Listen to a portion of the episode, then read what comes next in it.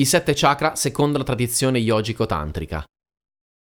Primo chakra, area perianale, collegato all'apparato escretore, alle ossa e al sangue, inerente al radicamento nella realtà, agli istinti e alla sopravvivenza.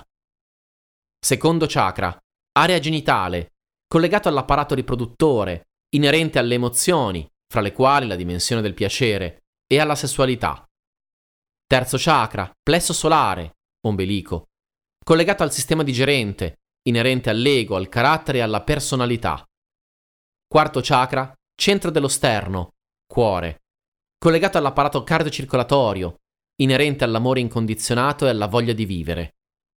Quinto chakra, gola, collegato all'apparato respiratorio, inerente all'espressione del sé più autentico e alla comunicazione. Sesto chakra, centro tra le sopracciglia, collegato al sistema nervoso centrale, inerente al pensiero, alla creatività, all'intuizione e alle percezioni extrasensoriali. Settimo chakra, sommità del capo, collegato al sistema nervoso periferico, inerente alla spiritualità e all'unione con tutto ciò che esiste. Il sesto chakra è quello legato al pensiero, alla visione, alla percezione e alla creatività. È situato fra le sopracciglia ed è il centro a cui è collegata la facoltà dell'intuizione si trova in corrispondenza di quello che viene chiamato terzo occhio, ovvero la ghiandola pineale. Per sua natura un chakra può essere più fluido o meno fluido, armonico o meno armonico.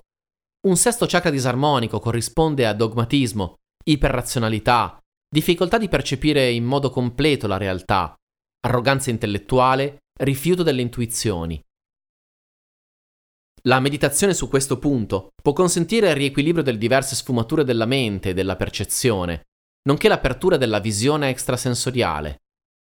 Se desideri approfondire questo argomento, ti consiglio il mio libro Chakra e corpi sottili, l'anatomia invisibile dell'essere umano. https got.am barra chakra